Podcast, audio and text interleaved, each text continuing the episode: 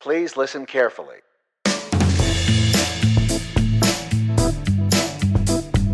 Hi to all you boys and girls out there in podcast land. As you know, in this first season of the show, we're looking at the theme of how to find your voice as an artist and develop a signature style. In pursuit of that latter objective, we're going to be looking at filmmakers who have very distinctive styles. When you see just a few seconds of their work, you know it's one of their films. I'm calling it Filmmakers with Style. And first up to bat are the Coen brothers. You will definitely want to listen to this week's post credits bonus segment, as show guest and music video director Isaac Dietz and I get into an intriguing conversation about that famous coin toss gas station scene from No Country for Old Men. I'll also share how you can get access to my extended Coen Brothers discussion with all of today's guests. Also, if you haven't done so yet, please hop on over to songfreedom.com slash radio and unlock your free standard gold level license worth $30.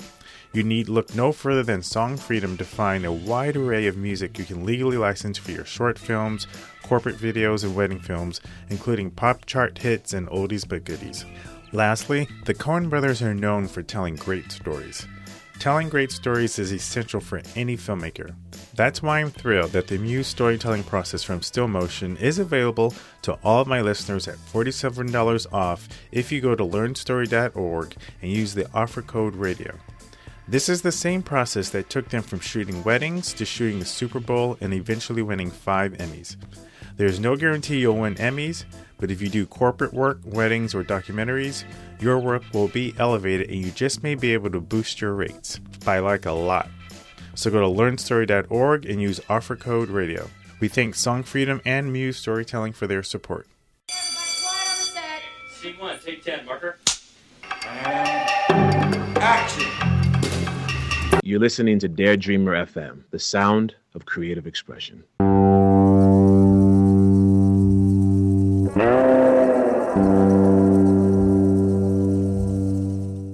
This is a true story. At the request of the survivors, the names have been changed. Out of respect for the dead, the rest has been told exactly as it happened.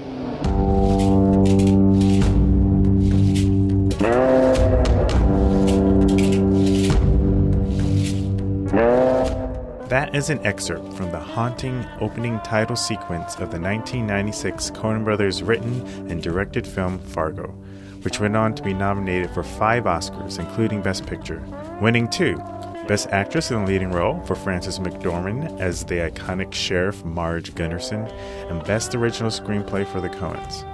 And every word of it is false. Yep, in true Coen Brothers style, that opening title card is all part of the offbeat storytelling that kind of throws you for a loop.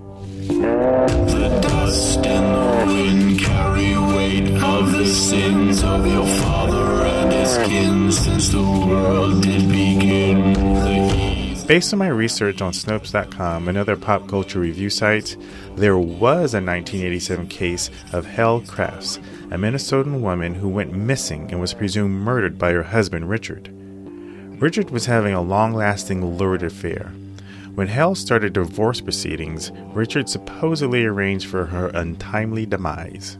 After Helle went missing, Richard had claimed she was visiting her mother in Denmark. A call to her mother later revealed that Helle was never there. On December 31st, 1989, it was discovered that Richard indeed murdered his wife and fed her body into a wood chipper.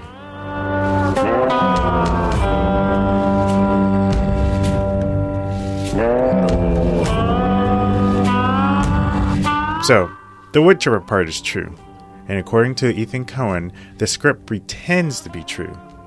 And if you read the very end credits, you'll see the common disclaimer that the events and places in this film are made up and any resemblance to real life people and places is a coincidence. Nonetheless, for years it was assumed the movie was absolutely true. The current TV show even has a similar title card. It's rather comical that more journalists didn't do some basic investigative reporting to determine the truth about the case. It's almost as if we're all living in a Coen Brothers movie, because that's just the kind of silliness and stupidity that would happen in a Coen Brothers film. That entire community would believe all the crazy, blood drenched, and circus like shenanigans they see in a movie just because the movie said it was true. we become their characters the Gopniks, the Lundegaards, the Finks and Dudes of the world. When you think about filmmakers that you've seen, like who would you say comes the closest of having work that feels the most original? The Coen Brother guys, to me, are more inventive and more original than most filmmakers. That's Atlanta music video filmmaker Nathan Corona. Nathan has worked with Grammy Award winning artists and has a nostalgic and personal feel to his work. He's the kind of respected filmmaker when you ask him about a topic related to the craft, you listen. When I spoke with him last summer, I asked him which contemporary filmmakers inspire him.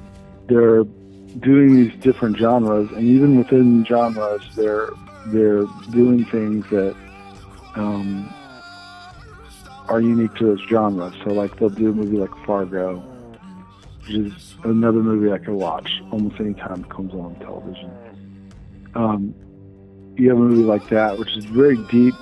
Um, you know, it's a terrible story. I mean, it's just, you know, it's a tragedy, um, but in the midst of that, it's very entertaining in terms of like it's sort of a comedy, and you sort Right. of like um, can smile a bit in in a weird way. I mean, it's not a comedy like laugh out loud, but it's entertaining, and um, so I feel like those guys each time they do a film, it, they change just a little bit what their angle is or what they're trying to say.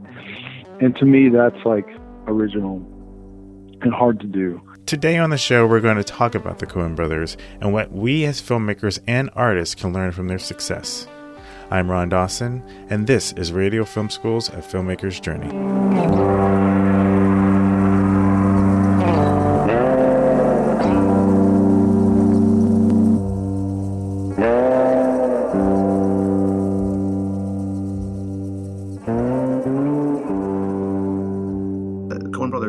For me, I think they're more hit than miss. Uh, from my perspective, I, I loved a Serious Man uh, was good. I think I'm always just intrigued by what they do. That's David Griffin, host and writer of the movie, comic book, and game review sites Screen Rant and Think Hero. David also occasionally guest spots on one of my favorite entertainment and movie YouTube shows and podcasts, Collider Movie Talk. That's where I first saw him. I knew he'd have some good insight into this conversation. What would you pinpoint about their work that makes them so special? Uh, I think you know, and I, mean, I don't know if you've, you've seen this too, Ron. I think you know you and I both come from obviously uh, religious backgrounds. Uh, Coen Brothers are, of course, you know Jewish, but I think because I lived in the Midwest for a while, they're from Minnesota, and they do put theological undertones in their their films. So I think I kind of pinpoint those. Whereas I don't think Tarantino Tarantino doesn't really deal with religion. Mm-hmm. Right. That's not his thing, which is which is fine. He he doesn't Yeah. deal with religion, but the Coen Brothers always have a little bit of religion in there. You do know There's notice it, always yeah. something like with right, like a, a serious man is almost like the story of Job in a way, kind of, you know. And there's other films that they do where they reflect those those old stories from from from, from the Bible, and uh, I, I like that about them because of just the theology student in me. I love studying theology, so uh, I think I enjoy that about them the most. It's not necessarily religious in the sense of like a worldview as much it is it's rooted in like the old time religion No doubt by now, you regular listeners recognize the voice of my friend and colleague Brandon McCormick, co founder and director of Whitestone Motion Pictures in Atlanta, Georgia. As a lover of cinema, an award winning filmmaker, and teacher and mentor to a team of aspiring filmmakers, Brandon has a wealth of knowledge about the Coen brothers. and it's a construct of a worldview that can be uh, strange or mystic or and misguided or or whatever um, but if your character believes that it can rain frogs because that's in the bible then it can rain frogs like that makes sense to them um, and if the you know the uh, the the Although that was a P.T. Anderson movie. right but it, it- yeah but it, i mean i think that oh, you're just maybe making that's it a as an example. But I He- he- they use the plagues in the Fargo first season. Like it's really Right. what you're saying. Like it's Yeah. like biblically goes down. There's a lot of illusion, Mm-hmm. and I think the other thing too is like especially in in America specifically, Mm-hmm. there's a Judeo-Christian understanding, Mm-hmm. regardless of how much you're involved in in Christianity, um, of just like oh we get that. Like uh, I you know what Moses and Noah's Ark and I mean, you, you may not know the philosophical whatever. But you know, there's a guy named Jesus who dies and comes back in some capacity, and so it's really a it's an iconic thing that I think it's a worldview you can build off of. And then when you tie it to the old timey religion, which I think is, if you go back to some Southern Gothic, you go back to some of like the Flannery O'Connor, who I bring up in everything I talk about. Um, you know, their worldview of that hard Old Testament God who kills the firstborn. Well, that means they can do that, or like they they feel like that worldview is very different, um, and they can. There are things allowed in that world, a brutal or harsh thing.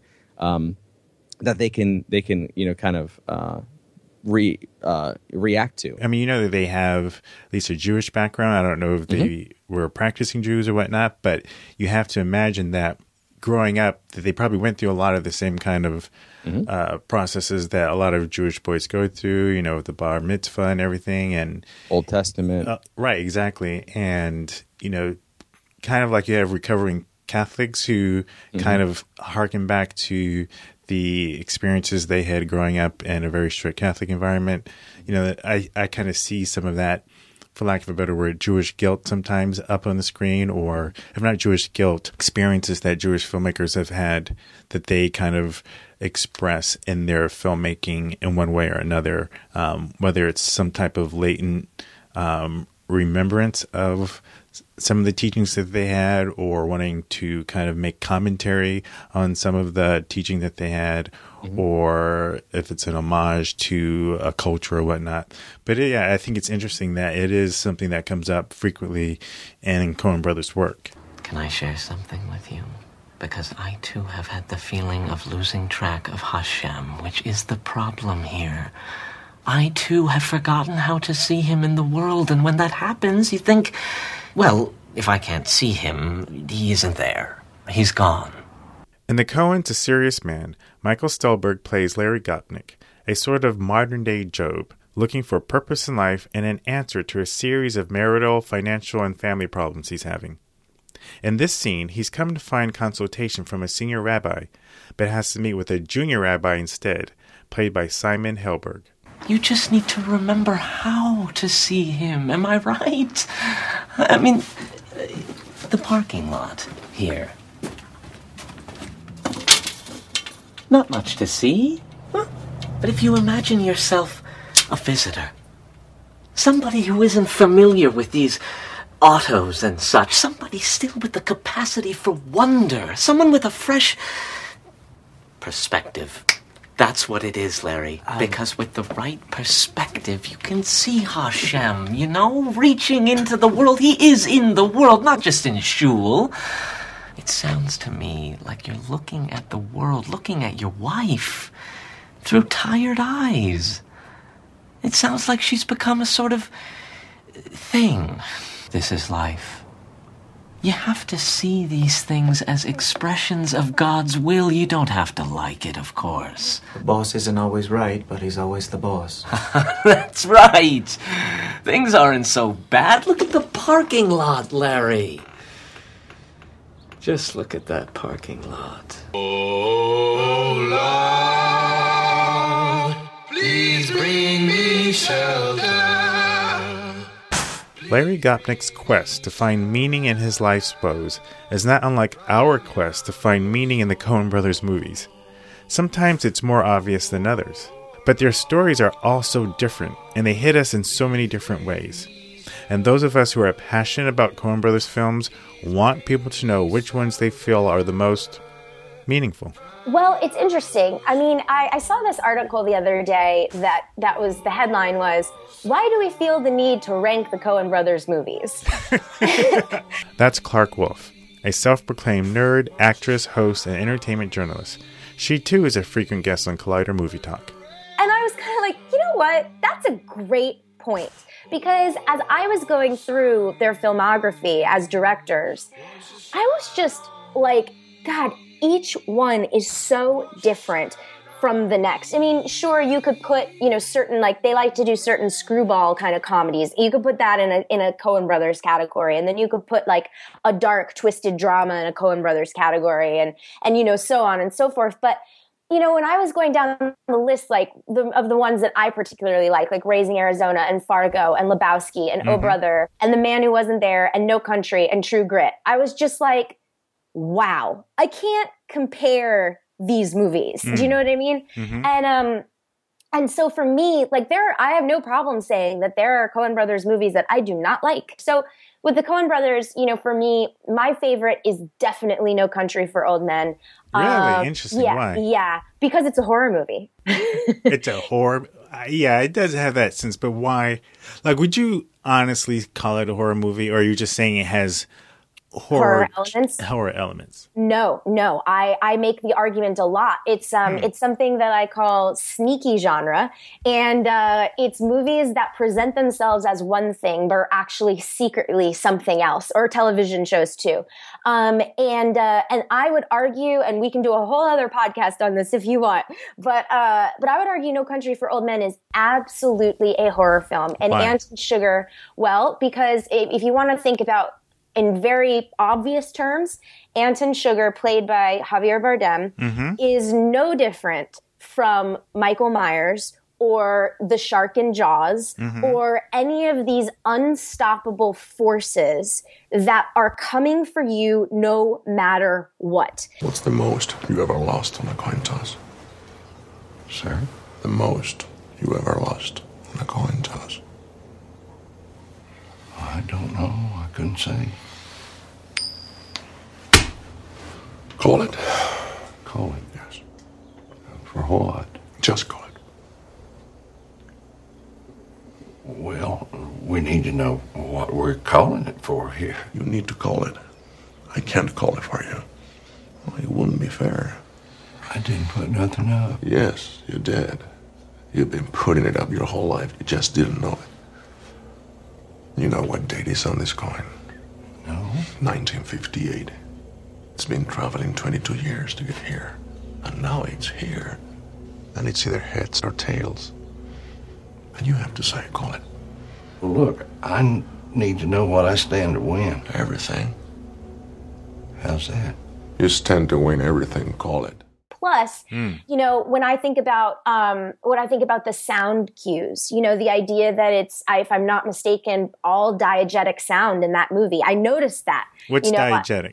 So diegetic sound is sound that occurs naturally in a scene. Oh, so okay. it's, there's no score, um, or there's no added, you know, uh, you know, music for effect, and um, it's stark and it's haunting. And it was like because I was watching it in the theater, and I was like, why am I liking this so much? Why is this working for me? And then I realized, oh my god, they made a horror movie. And by the Wow. way, they they have said as much. You know, you can find interviews where where I, I'm not, if I'm not mistaken, they've said it's their it's their you know unstoppable force movie. And I know a filmmaker friend of mine has has relayed that information to me as well that they've said that. But um, and then there are there are better reasons than what I'm giving now. But it's I think it's definitely a horror film.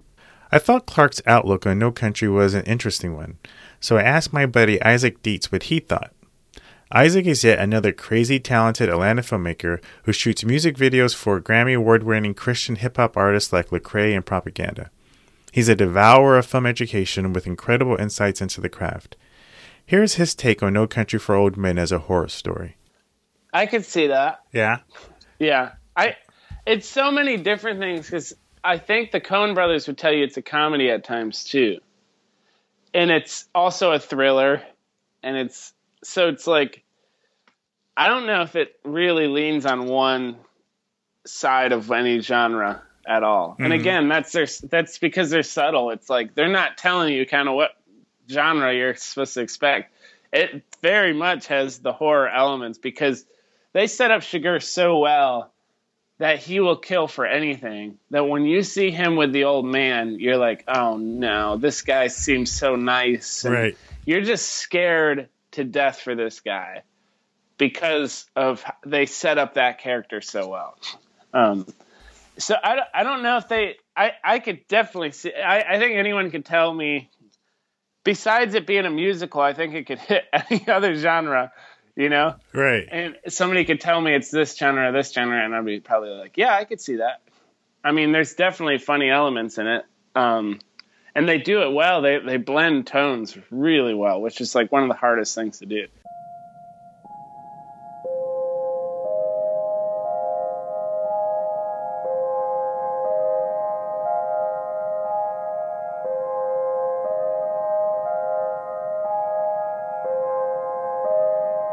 They're not afraid of being subtle.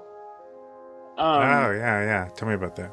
and I think they're really good at like letting things simmer and being very like so like in in comedy a lot of times people will like depend on the rim shot and the rim shot's there to like tell you that there's a joke right. um so like with family guy they without the rim shot they tell you there's a joke by the delivery of that joke. And um, with like old school simpsons they just say the joke and move on. And you have to be really paying attention. And i feel like the coen brothers are the same with drama. And even comedy too is like they don't tell you when to laugh. They don't tell you when to, like they don't tell you hey you should be thinking of this right now. They just put it there and then keep the movie going. And basically if if I, if somebody were to watch a Coen Brothers movie for the first time the only thing I'd tell them is like pay attention. Like things are going to slip by you if you're not paying attention.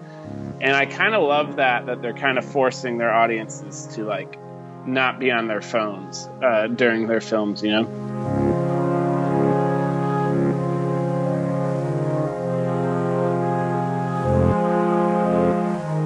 but yeah, even their comedy is so subtle that it just like moves on. Like Big Lebowski, I watched that, and the first time I saw it, I, I wasn't even laughing. I was just c- kind of trying to keep up with the story. Right. Then the second time I saw it, I was like, oh my gosh, this is so funny. It's just so like, there's so many things coming at me, but like subtly. so, um, yeah, I think I think they just don't tell you like, hey, that was a cool camera angle or that was a really cool edit. They're- Yeah. They don't draw attention to anything, even themselves.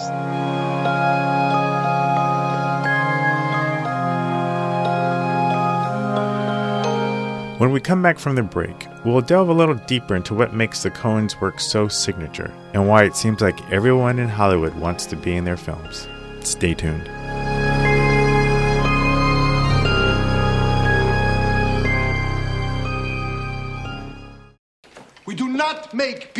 B pictures here in Capitol.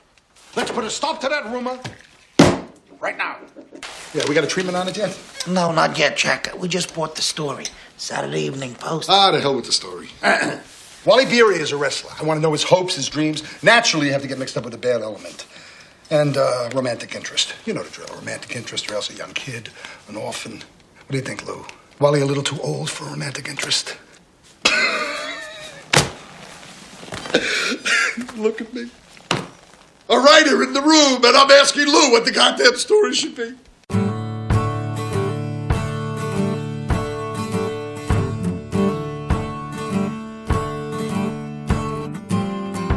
In that clip from the Coens' 1991 film Barton Fink, character actor Michael Lerner plays head of Capitol Pictures Jack Lipnick, which, by the way, is the same studio in their current picture Hail Caesar.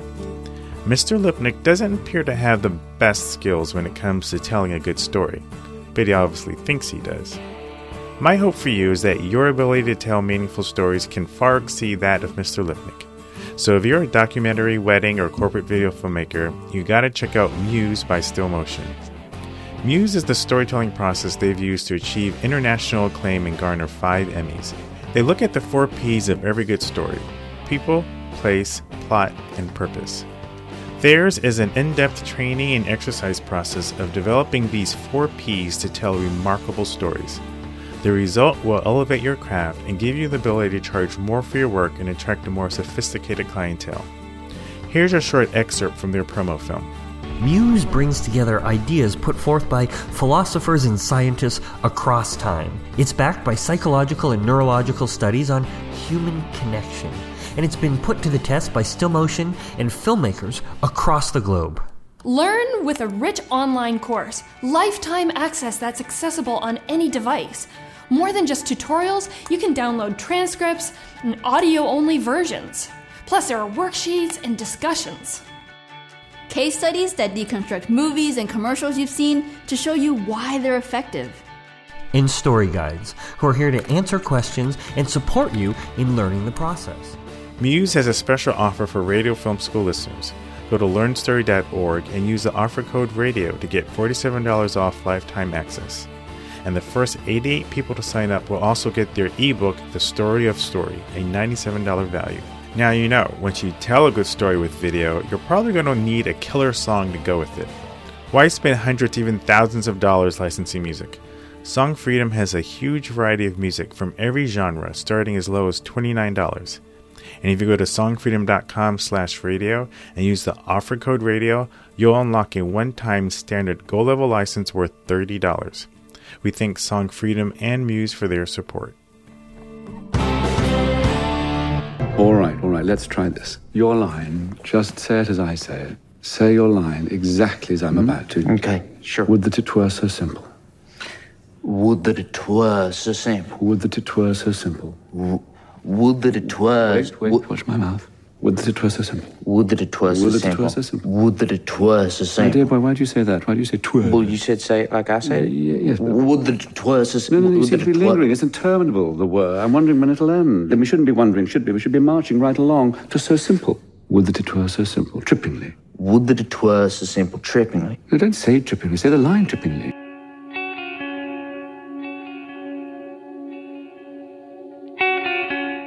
I never get tired of watching that clip from the Coen's latest picture, Hail Caesar. In that scene, Capitol Pictures director, played by Ralph Fiennes, is trying to coach his cowboy actor to say that simple line. Unfortunately, it apparently is not that uh, simple.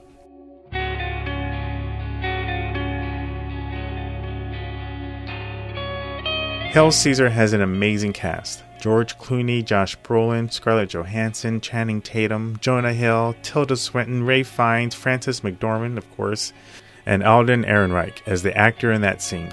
Hey, as a fun side note, according to StarWarsNewsNet.com, Alden is on the short list to play a young Han Solo in the forthcoming standalone anthology series about our favorite space cowboy, who always shoots first.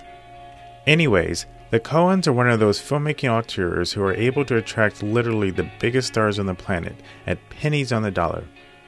What is it about their work that makes them so attractive to the hottest names in Hollywood?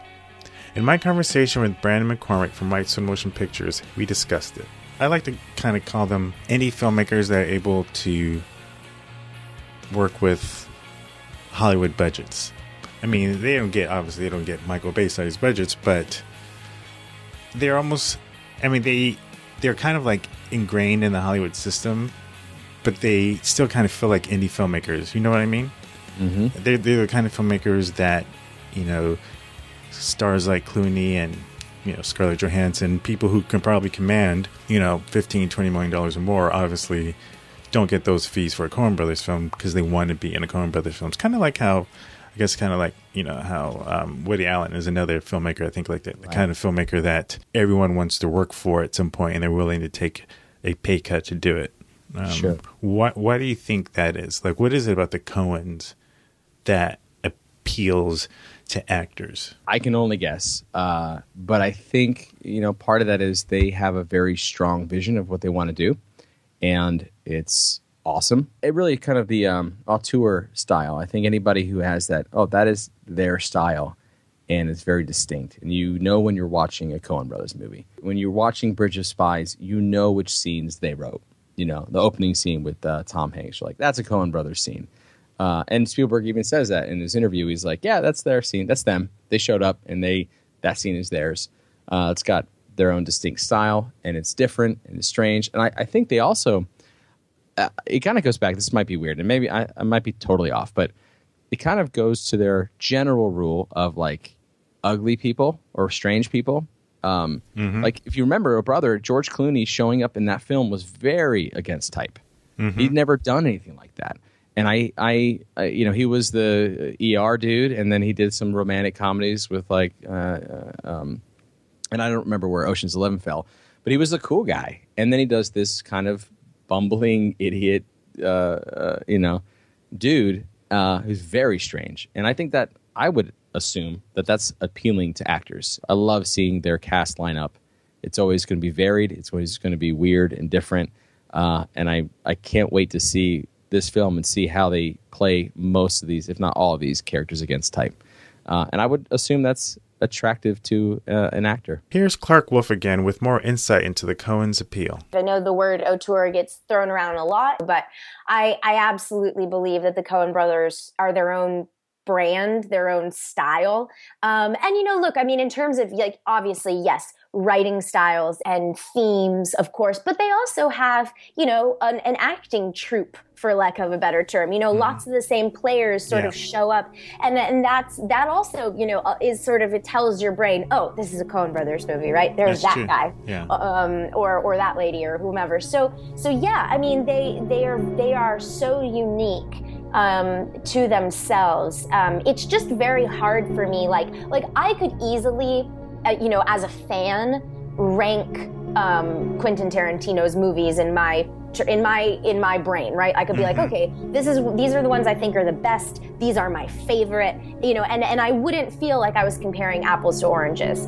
Um, with the Coen brothers, I mean, you know, I could say, oh, No Country for Old Men is my favorite, and somebody else could say, well, Raising Arizona is a comedy classic, and and they, we would both prob- be right, you know. So so it's very hard for me to to put them all together for them because they are so different. They're just so eclectic um, that that I find them very interesting. Um, but I am also not one of those people who will go, "Oh, it's a Coen Brothers movie. Yes, I'm going to go see it." Often hear Coen Brothers described as like hit or miss with a lot of uh, people. Um, are they are they like that for you, or or do you pretty much like all the work that they do? No, for sure. I, they are definitely hit hit miss for me. I think I think though that's intentional on their side, um, hmm. uh, in some ways because uh, I've heard Spielberg talk about I make some movies for me and I make some movies for you. You know, Jurassic Park is for you and Munich is for me. Um, uh, and I think they do that as well. So maybe Oh Brother is for you, uh, A Serious Man is for them and they're okay with it not being super popular. I think you know Inside Llewyn Davis is for them. There's something that resonates with them. I I like the movie okay. I don't really love it. Nick, on the other hand, uh, a musician, loves that film. Right, right. Resonates with him on a different level. So they're okay. Not like you know they're okay if you don't get it in some ways. Uh, they're they're not trying to make hugely accessible films mm-hmm. in general. So it is going to be hit and miss for people because I will resonate with Oh Brother and I won't resonate with Llewyn Davis. And I think they're cool with that. I don't think they're versus, you know, with some people trying to say, all right, we need to have the biggest audience possible. We need to appeal to everybody. Um, and that's a great way to go about it. And uh, it's Pixar, you know, we want to, everybody from nine to 90 years old, we, we want to include, we're inclusionary. Um, and I think some of the other filmmakers are definitely more exclusionary. Uh, I mean, Tarantino is a great example. He doesn't care if everyone likes his movie, like, really doesn't care. He knows the people that like it will love it, uh, and the people who don't will just uh, either hate it or won't like it at all. And I don't think he's like, oh man, not everybody liked my movie. I just don't think he cares at all. And I think the Coen brothers have some of that possibly. And I think with the Coen brothers, it's intentional. I don't think that they're trying to knock it out of the park in some way every time. I think they're okay with Serious Man reaching a certain audience, and that's cool, and that's success to them.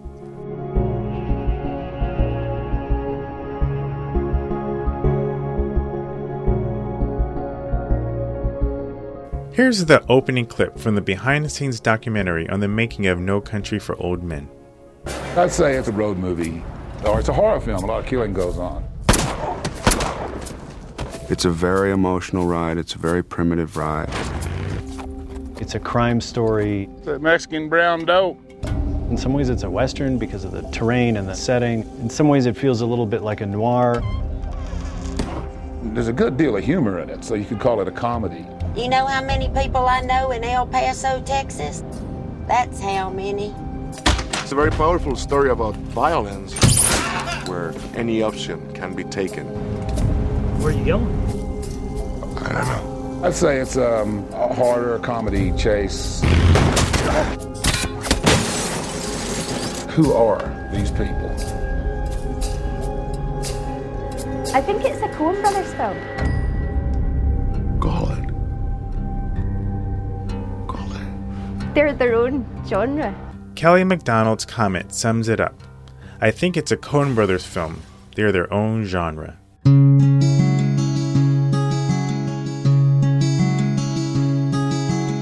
The acclaimed cinematographer Roger Deakins has worked on 11 Coen Brothers films, more than half their filmography. He's a revered and respected cinematographer who has worked with the best directors in the business. Isaac was reflecting on an interview with Deakins he recently saw. I saw a little thing, a Roger Deakins interview on TV real quick, and he said this thing that I wrote down. It was like, we're in an age that technique is more important than emotional reaction, and that's not a good thing.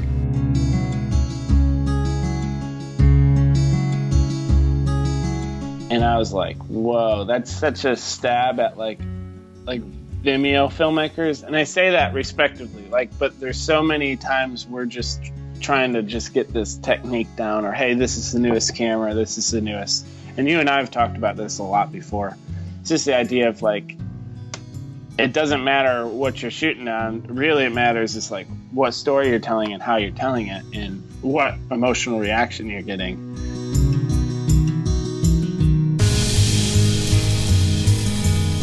However, you feel about the Coen Brothers films, whether they are a hit and miss for you or if you believe their whole filmography is required viewing, one thing you can't deny is that a Coen Brothers film elicits emotion. It always generates a conversation. Love it or hate it, when you come out of a Coen Brothers film, you will be talking about it. I think that's a noble goal every artist should strive for that you create work that moves people. They may not like it, but they'll be moved nonetheless. So, my fellow filmmaking friends, I challenge you, I implore you, create work that stirs emotion, that moves the soul, that gets people talking.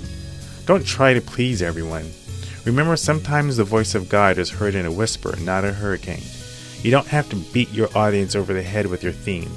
Don't be afraid to give them the benefit of the doubt.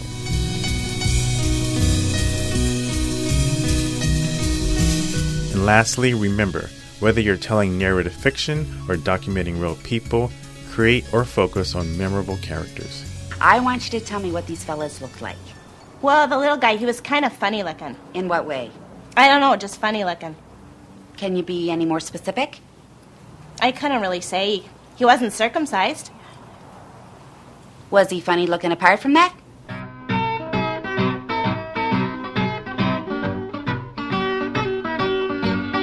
Stay tuned past the credits for a bonus interview excerpt with Isaac about that coin toss scene from No Country for Old Men. Baby, please don't go. Baby, please don't go. Radio Film School is a production of Daredreamer FM. This episode was written and produced by me. Chris Husledge is our co producer. Music was curated from freemusicarchive.org and Song Freedom. Links to artists and tracks are in the show notes. Links to my guests this week are also in the show notes. Be inspired by the work of Brandon and Isaac, and check out the YouTube shows where you can see David and Clark reporting on various movie and geek culture. Links are in the show notes. Remember to support our sponsors. When you use the links we share or invest in their services, you in essence support the show. Go to songfreedom.com slash radio to unlock a standard Go level license worth $30. And if you do documentary, wedding, or commercial video work, be sure to visit learnstory.org to learn more about the Muse storytelling process by Still Motion. Use the offer code RADIO and you'll save $47. We thank Muse and Song Freedom for their support. I'm way down here. Hey folks, every week I ask, and I mean it in every week, if you love the show and you want it to grow, please go to iTunes and leave a rating and review. I can't emphasize enough how important those reviews are. So do me a huge favor and leave a review and rating today. If you have comments or questions about the show, you can email me at radiofilmschool at gmail.com. Join the discussion online at facebook.com slash radiofilmschool. You can follow the show on Twitter at Radio Film School, and you can follow me at Daredreamer FM. That's all for this week. Next week, we have part two in our short end series about actors, agents, and managers. Oh my. Thanks for listening, and remember if the story sucks, I don't care what you shot it with or cut it on. Auf Wiedersehen. I'm fed down here on old Parchman's farm. Baby, please don't go. I had a great conversation with Isaac about the Coens. It would help to give you some context as to who Isaac is. Isaac's work is phenomenal, and he's a true student of film and cinema. He runs a sort of artist in residence program in Atlanta where filmmakers from around the country are invited to come and live for a couple years as they work on personal work. While they're there, they fellowship with each other, they do Bible studies in small groups, and they learn about filmmaking from Isaac. And they watch lots and lots of movies. He calls it Thunderdome. There will be links to it in the show notes if you're interested to learn more. He's passionate about the craft and he knows a ton. You'll be hearing from him in the future episodes for sure. What is about to follow is an excerpt from my conversation with him where we talk about that coin toss scene with Anton Chigurh and the gas station attendant in No Country for Old Men. If you want to hear my entire 22 minute conversation about the Coens with Isaac, as well as my entire Coen Brothers conversation with Clark Wolfe and Brandon McCormick and David Griffin, over an hour of film geek goodness about the Coens, you can get it in two ways. First, if you subscribe to the show in iTunes, you'll see it in the feed a day or two after this episode has posted. It'll be there for about a week before it disappears.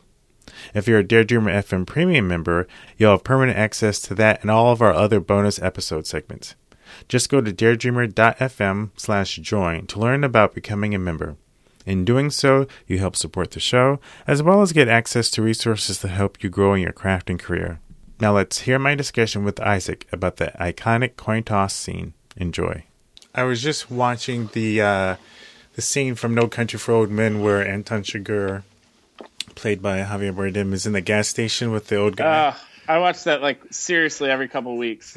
like I genuinely watch that on YouTube all the time. It's like What- one of my favorite scenes in film. Why do you watch it so much? What's that? Why do you watch it so often? Oh man, the acting, the directing, the shit. It's just a perfect scene in my opinion. And I so I read the script of No Country for Old Men.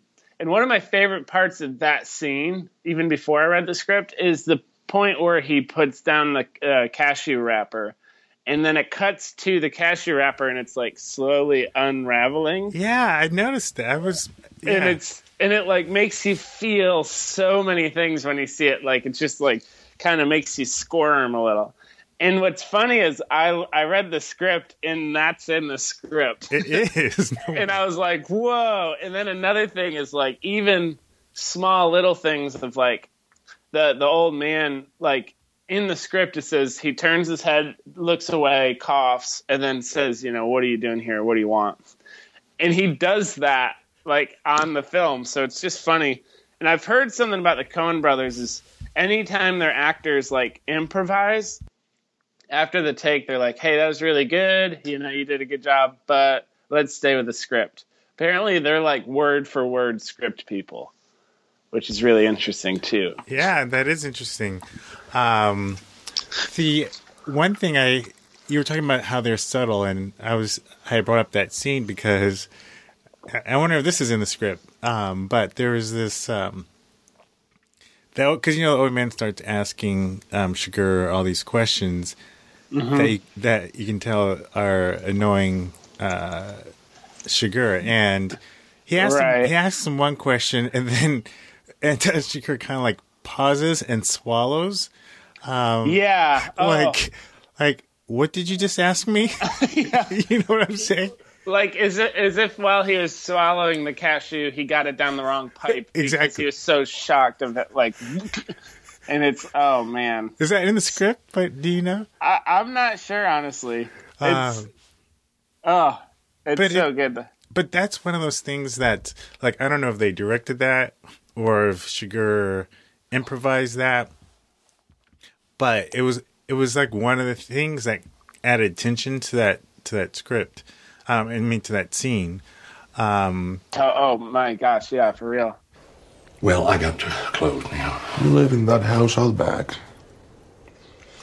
Yes, I do. You lived here all your life? This is my wife's father's place uh, originally. You married into it. We lived in Temple, Texas for many years. Raised a family there in Temple. We come out here about four years ago. You married into it. That's the way you want to put it. I don't have some way to put it. That's the way it is.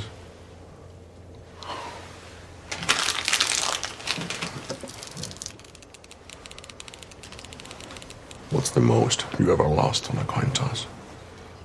Sir? The most you ever lost on a coin toss. I don't know. I couldn't say. Call it. Call it? Yes. For what? Just call it. Well, we need to know what we're calling it for here. You need to call it. I can't call it for you. Well, it wouldn't be fair. I didn't put nothing up. Yes, you did. You've been putting it up your whole life. You just didn't know it. You know what date is on this coin? No. 1958. It's been traveling 22 years to get here. And now it's here. And it's either heads or tails. And you have to say, call it. Well, look, I need to know what I stand to win. Everything. How's that? You stand to win everything, call it. All right. Heads then.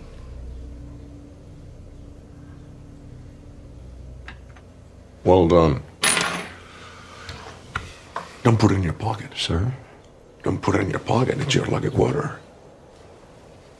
Where you want me to put it? Anywhere not in your pocket. Or it'll get mixed in with the others and become just a coin. Which it is.